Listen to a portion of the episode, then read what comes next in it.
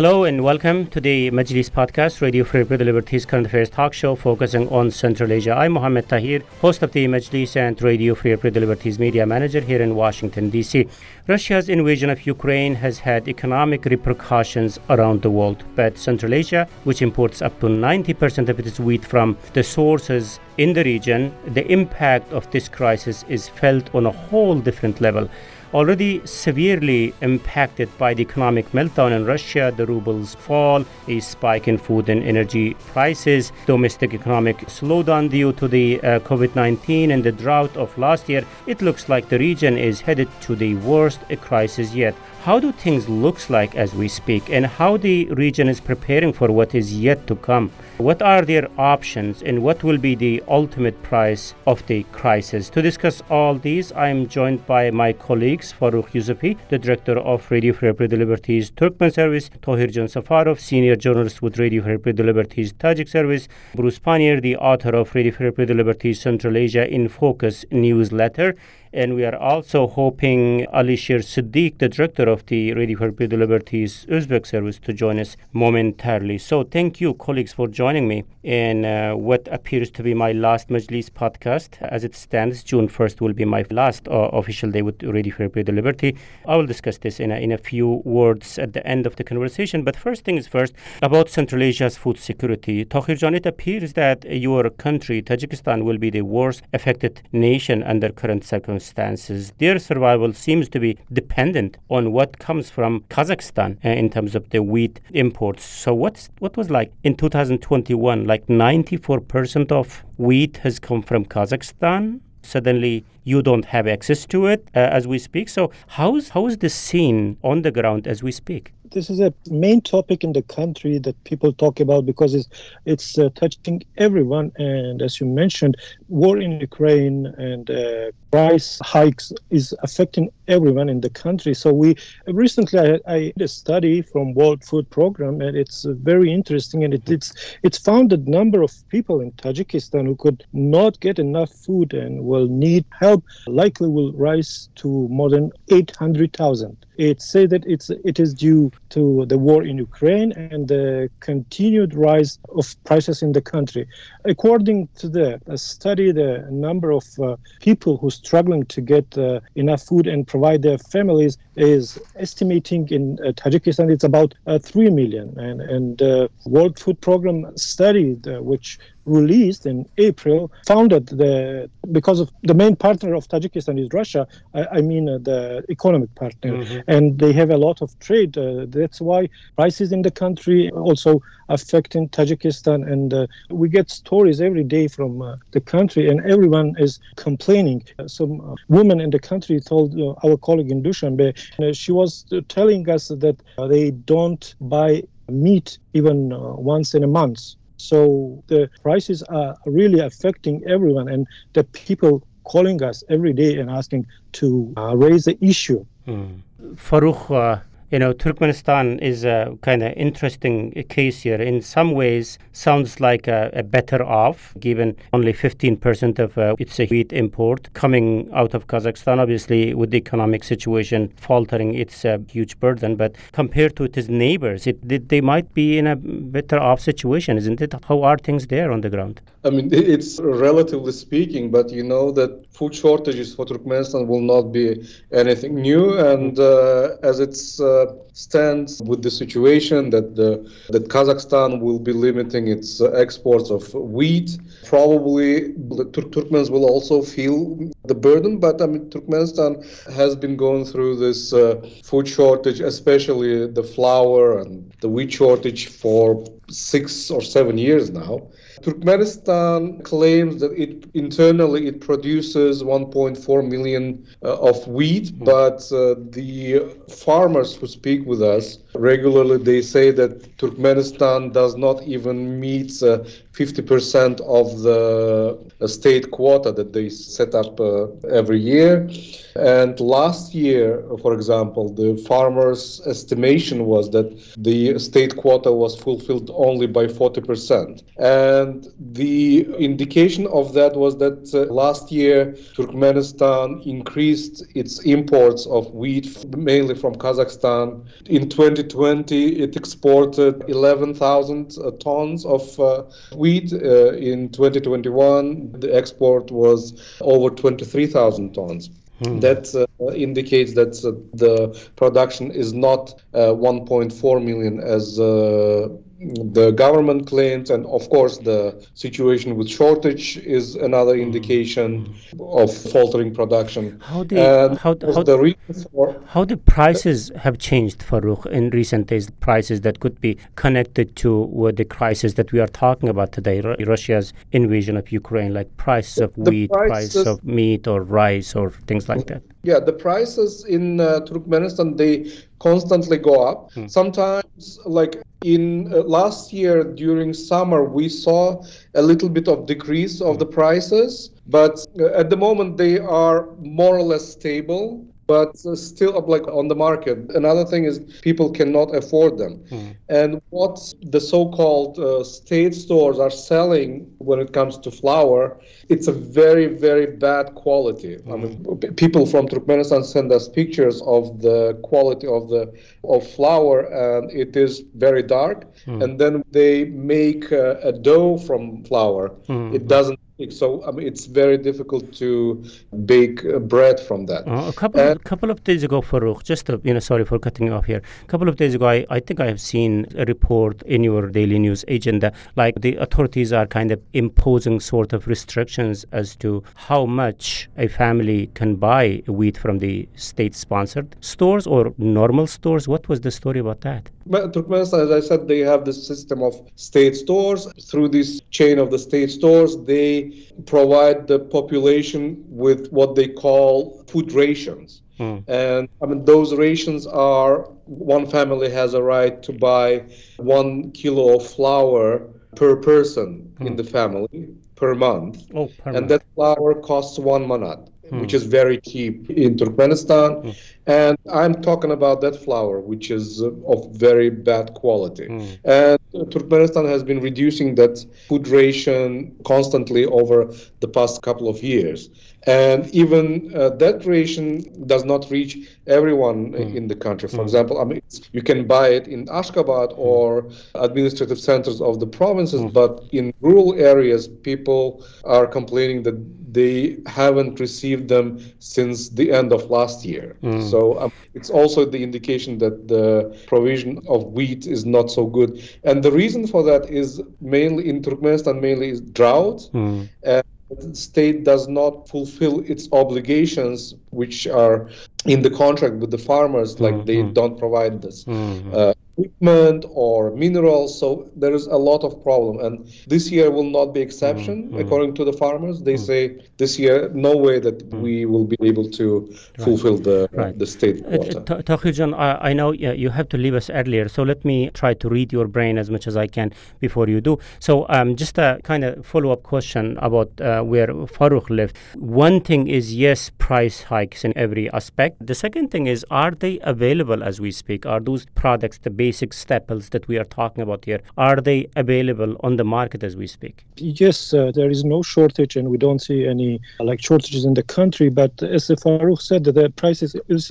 also is going up in uh, Tajikistan. For example, the uh, flour prices went uh, uh, fifty percent from the February. Sugar, wow. even more than that, and and the oil also is jumping ab- about ten percent or more in April uh, compared to uh, February. Also, gasoline and diesel prices have uh, soared uh, by twenty to twenty-five percent, which uh, in turn it has pushed up the cost of all other uh, goods. And uh, we uh, also, for example, we talked to a, a guy in Dushanbe, and he says that that large family, and they consume more than fifty uh, liters of oil uh, per month. So he needs uh, four hundred fifty somonis in months to buy amount of this oil, and he says he just get two hundred somonis. So he told us that they are buying less and less, and they don't have enough to feed their family. But he said, what can we do? And other prices also is uh, going up and up. And uh, even authorities said, said that they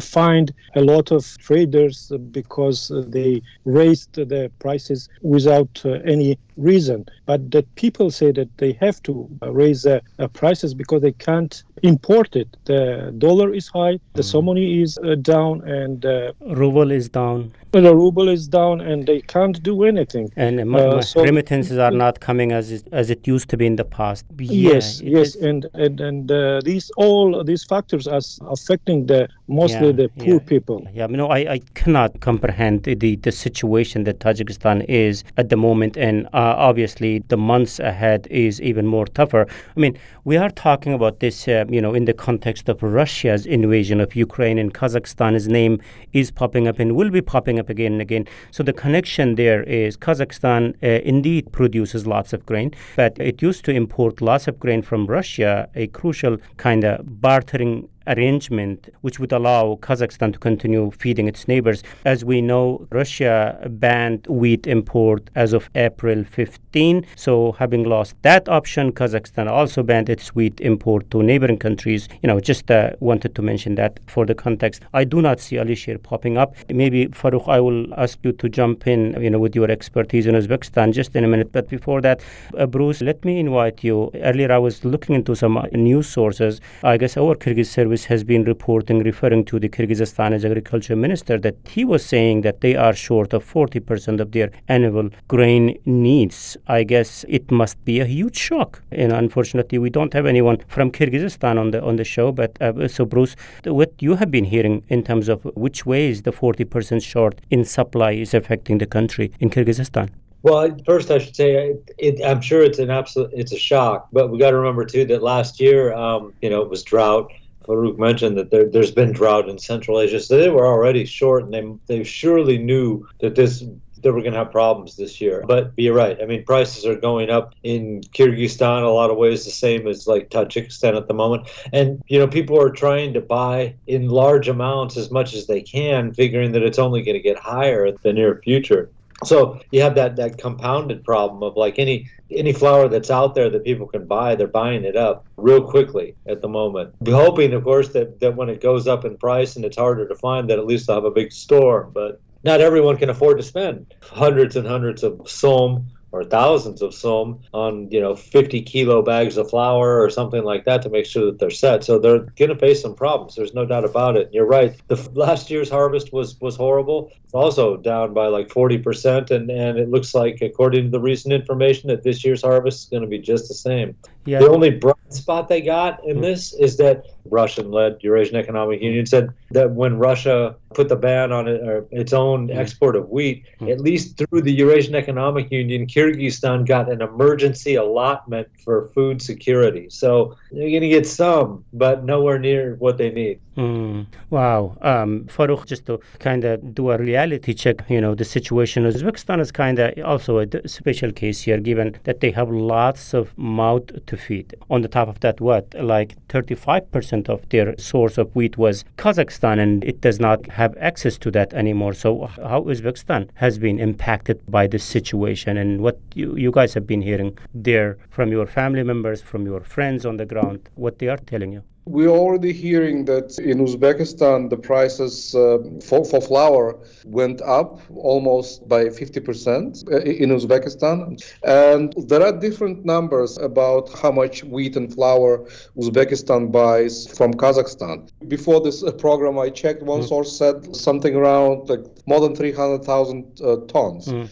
And there was another source, Kazakh source, said that it was over one point three million tons of wheat was sold to Uzbekistan last year. But uh, it seems like Uzbekistan depends a lot on Kazakh wheat. And Uzbekistan now is announcing that it will uh, increase the production of, of wheat this year and next year by at least one million. But it is a question whether they will be able to do that with uh, all that's on their plates. Um, Even if uh, they do that, Farrukh, I guess, I don't know much about the farming uh, or the agriculture sector, but even if they start harvesting more grain this year, I mean, it, it, this won't be enough to cover. This year is short, isn't it? Yeah, it's, they're going to be short of flour, that's for sure. And the indication of that is that the prices of flour mm. went up. I mean, you know that in Uzbekistan, it's, it's better, like the economy and the market economy is a little bit more transparent than in Turkmenistan. Mm. So if the prices are going up, then that's the indication that something is not right. Mm. Yeah. You know, even in a normal situation, this would have been huge, but in the situation that we are talking about today, like in the backdrop of, you know, a chain of alarming events which elevates this crisis to a whole new level, such as the downfall of the employment market in Russia for millions of Central Asian migrants whose remittances make up up to thirty percent of G D P in some countries in Central Asia, and also in this kind of situation, losing up to ninety percent of your source of grain for a region like Central Asia, where bread is the most important staple, where some families say that they only have bread, tea, and sugar for breakfast, must be a huge crisis. On the top of that, you know, the, the downfall of the Russian ruble, which remains a dominant form of currency in Central Asia, the global hike in energy prices, severe drought, and the slowdown of COVID nineteen leading to the current crisis. So what is next for Central Asia? What the region is doing about it? What are their options, and what could be the ultimate price that they will pay in the region? So let's continue the podcast talking about these and many other questions very shortly.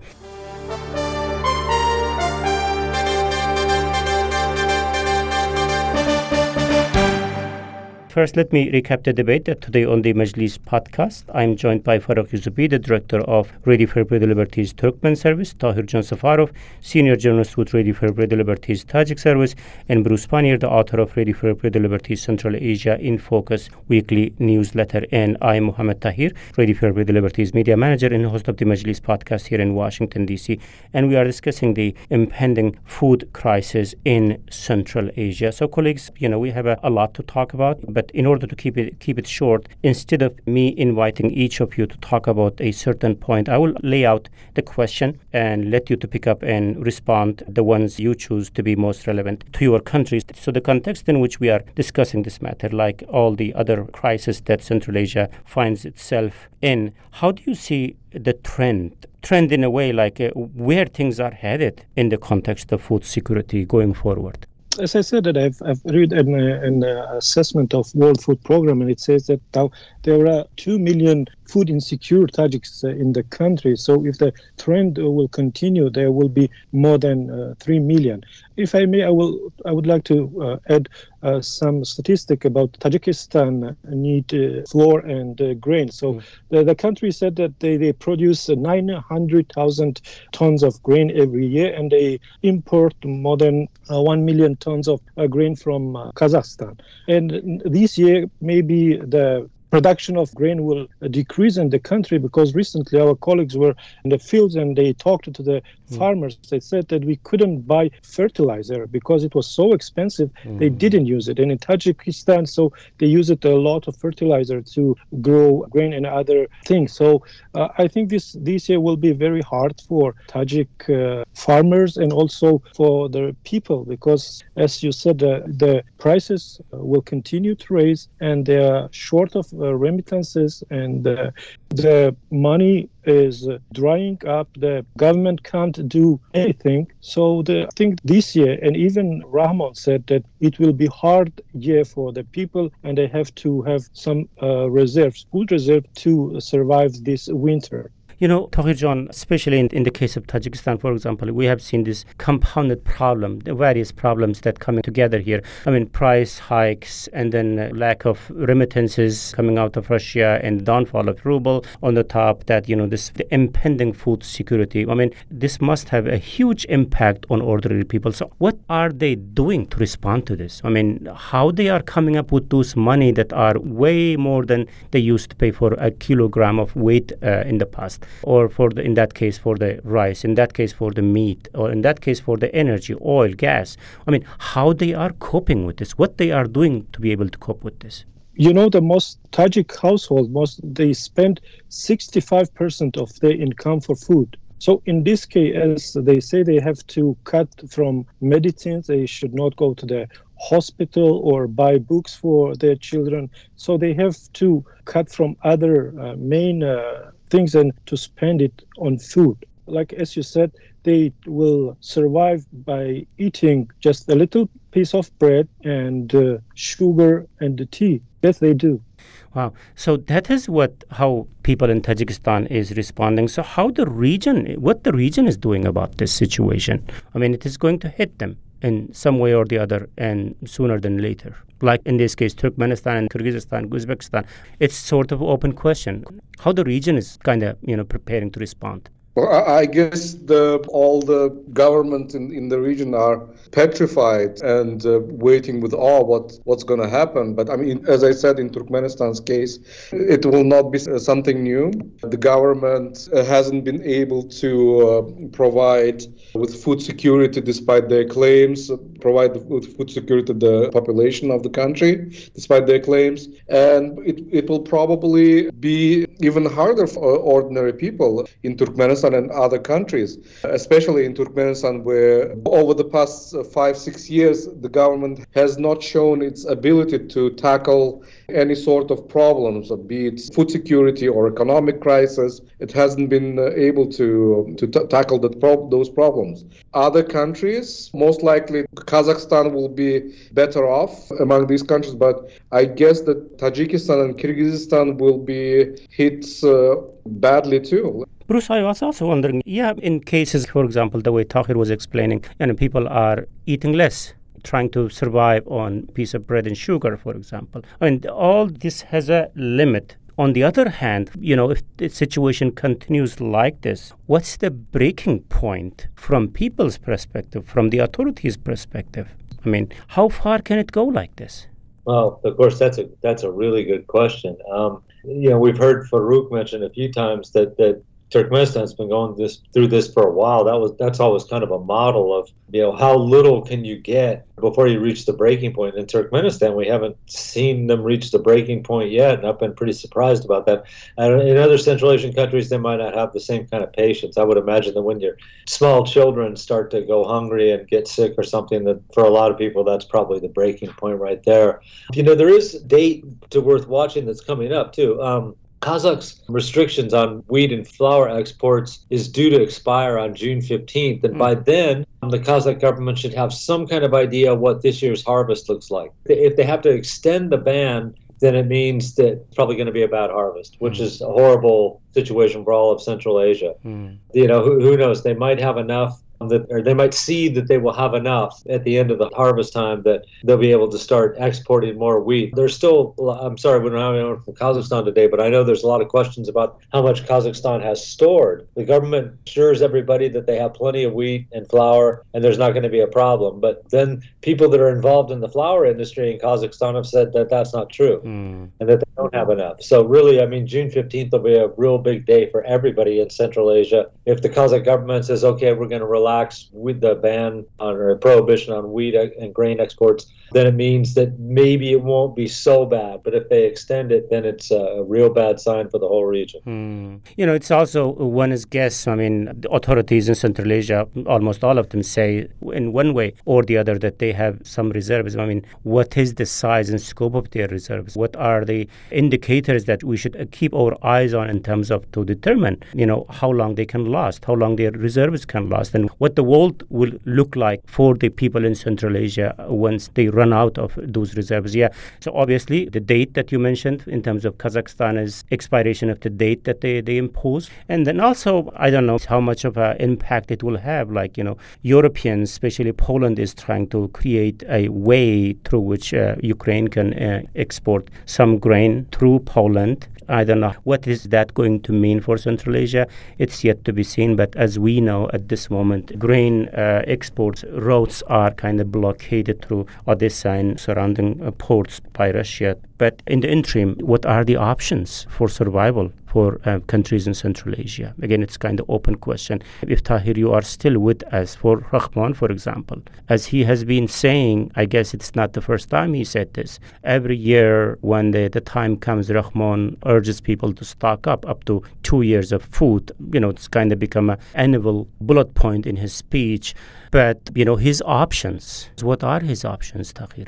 They don't have a lot of options, but they're trying to get loans from international financial organization. Mm. So if they could do something, Tajik president wouldn't ask people to reserve for winter and get prepared. That's why we also had a report about how much grain Tajikistan can save in its reserves, and we didn't get any uh, right answer, any information about it. So they don't have any options, and at the same time, people are getting more angry. And when we talk to people in the streets in Dushanbe, they say, why they are not thinking about what are they doing? Mm. We are suffering here, but they don't do anything. Mm. I think there is not a lot of options for Tajik government to pre- to be prepared for the bad case scenario. So, but they know that the people are just tolerant and they will tolerate a, any hardship. That's why I think the people will try to survive themselves, and they don't see any help from the government, and they are not they are not. Uh, having any expectation from the government. That's why they just try to survive somehow alone. Through their own means. Yeah. Yes. Yeah. You know, that, that brings a sort of another follow-up question on the ultimate price that the region or the people or the authorities are going to pay, the consequences of these situations. Again, uh, that's a kind of open question for both of you, Farrukh and Bruce, or whoever wants to jump in. I guess, in other words, you know, what I mean is in which shape or form the region you think will be coming out of this crisis? Um, if it's the drought year, then, then I imagine by August we're going to have some problems. Central Asia, and I don't know what they can do to solve the problems. So but, when, when you, you know, say, Bruce, it, problem, we are going to see some problems, what what do exactly you mean by that? Uh, well, you know, people did mention that Turkmenistan's managed to take it pretty well, but but Farrukh would know better than me that in Uzbekistan, interestingly, when even when Karimov was president and people were real scared of the government, not having enough food was one issue, the one issue I can remember that would actually bring people out into the streets. And they would complain. And, and, and the Uzbek government did pretty much what the Turkmen government did, has been doing lately, is just give them enough to get them through the next day or week and then forget about it again. But if there's no remedy in sight, if they're not going to get more food, you know, you got to wonder uh, what kind of problems it's going to be, especially in a country like Kyrgyzstan, where there where there is a culture of protest. You know, will people be out all the time? And, and we've already seen what happens with governments in Kyrgyzstan when they can't meet the demands of, of protesters. Yeah, yeah, yeah. Kazakhstan probably won't have as big a problem because they are a grain producer. You know, but like I said, this, this could lead to some ugly scenes anyway, where the governments try to assure people that food's coming and um, tell them that they have to go home and stay inside and not make a big problem about it because, um, you know, patience does have its limits. So we'll see. How much time we got until we start seeing those kind of ugly scenes there? Well, like I said, if there's drought, then I would imagine mm. once we get through the halfway point of summer, uh, you'll start to see people getting angry. Farrukh, where your eyes will be to determine the direction of the trajectory going forward? Yeah, I, I mean, as Bruce rightly pointed out, uh, I mean, it is uh, very difficult to expect that people in Turkmenistan will be, you know, staging like big protests. But I mean, we've seen over the past couple of years that people were gathering in front of the like local local administrations in in villages and districts. They were coming to complain about like lack of the mm. this so-called food rations and that they are not being distributed on timely manner. And very small sizes of of the food rations. Probably there will be some uh, some attempt by people. And when you are hungry, there is nothing to lose. But I'm afraid that Turkmen government will respond to that with uh, stepping up the repressions, and we will have to see that. And amidst this, um, I mean, Turkmenistan hasn't uttered a word about what's going on in Ukraine, but amid these uh, sanctions against Russia and all the all the consequences, like for food security, Turkmenistan not only did not restrict the export of food, but they announced that they will increase the export of the agriculture products to Russia. And uh, the farmers were telling us that uh, they received uh, orders to grow more tomatoes or uh, mm. other products that can be exported to Russia. And they were very unhappy about that, mm. saying that I mean, we are uh, starving to death ourselves, and they want us to grow the, the products that will be exported to Russia. Mm. This again shows how out of touch the Turkmen government is when it comes to tackling, uh, addressing problems. Right, right. You know, it, it's, uh, you know, we have to conclude the conversation here, but it's a huge crisis that Central Asia found itself. So all of us as a, as a journalists, we will keep our eyes on indicators as to what comes next, how things will develop going forward beyond this stage as the, you know, the size and scope of the crisis will, will deepen. So maybe in just one or two paragraphs, if you would like to, you know, share your thoughts in terms of what are the areas, what are the signs, indicators that you guys will be looking at in terms of where the region is headed. Bruce? Well, one, obviously watch for what happens on June fifteenth. Yeah. Two, watch drought and see what the drought situation is going to be. Mm. But, uh, you know, for once, what I hope I see and I'm looking for mm. is that the governments start to make some moves that look toward the future and make mm. a lot more sense. Mm. Uh, you know, not not Turkmenistan so much, but, you know, there's, for instance, um, you know, we know there's a lot of migrant laborers that go to, to Russia and mm. work there. And we know there's not going to be jobs there. You know, it could be yeah, as many as eight yeah. million migrant laborers, maybe more, I don't know, in mm. Russia. Yeah. Um, a lot of those people left rural areas, and a lot of people left the farm. Right? You know, you, this would be a good time for the governments to implement all kinds mm-hmm. of agricultural yeah. projects and then make loans available and get the, yeah. the farmers that are leaving the country to work in factories mm-hmm. in Russia to go back to the farm mm-hmm. in Central Asia and start growing food again. Yeah. And another one is water conservation. You know, all the Central Asian countries have just gone through a period where there was heavy rainfalls. Mm-hmm. Uh, they did a lot of damage in a lot of places. And this happens every year in the yeah. spring, right? Yeah. And there's got to be some some way that you can build some collection pits oh, or, yeah, or yeah. holes or wells or something like that to try, you know, I mean, I know you can't mm-hmm. say where the water is exactly going to fall, but like, for instance, in the Fergana Valley, every year this happens, mm-hmm. right? Mm-hmm. And it does happen in Turkmenistan. There should be like some collection area for this to try to get this water and keep it for, for some kind of good purpose instead of letting it just yeah. wreck a bunch of bridges, houses, and everything, and then just run out into the field and dry out, yeah. you know, build some concrete reservoirs mm-hmm. somewhere around there so that you can direct the these heavy rains in there, then you have at least some extra water when the summer comes around. Right. So you are talking about the takeaway lessons from out of this crisis. So let's see where, where they go with this. So I guess with this, uh, unfortunately, we have to conclude the conversation. Unfortunately, also, that Alisher Siddiq could not join us today. So, um, yeah. So thank you very much, colleagues. Um, as I said, you know, this would be, uh, for now, at least my last Majlis podcast. It's been a great journey. You know, I started this as the director of the Turkmen Service for our local audience, but with, with Bruce joining in over the past years, it became a kind of brand of itself. So we had the opportunity to host many of you, and thank you very much for being part of the journey. And I also thank every and each of our followers and listeners. Their support has been a source of motivation to continue this journey. So again, thank you very much. With this, while I'm uh, gone, Bruce stays here. Uh, while handing over the flag, I will ask Bruce to say a few words. With that, we will end the conversation here. Bruce? I just want to say on behalf of all our audience, and, and I think on behalf of all our guests too, that thank you for the great job you've done for more than eight years now as the moderator. And we are all waiting for the day when you return and take up that duty once again. And the sooner it happens, uh, the more I'll be satisfied, all the better. So yeah. thank you very kindly, Muhammad Tahir. Hey.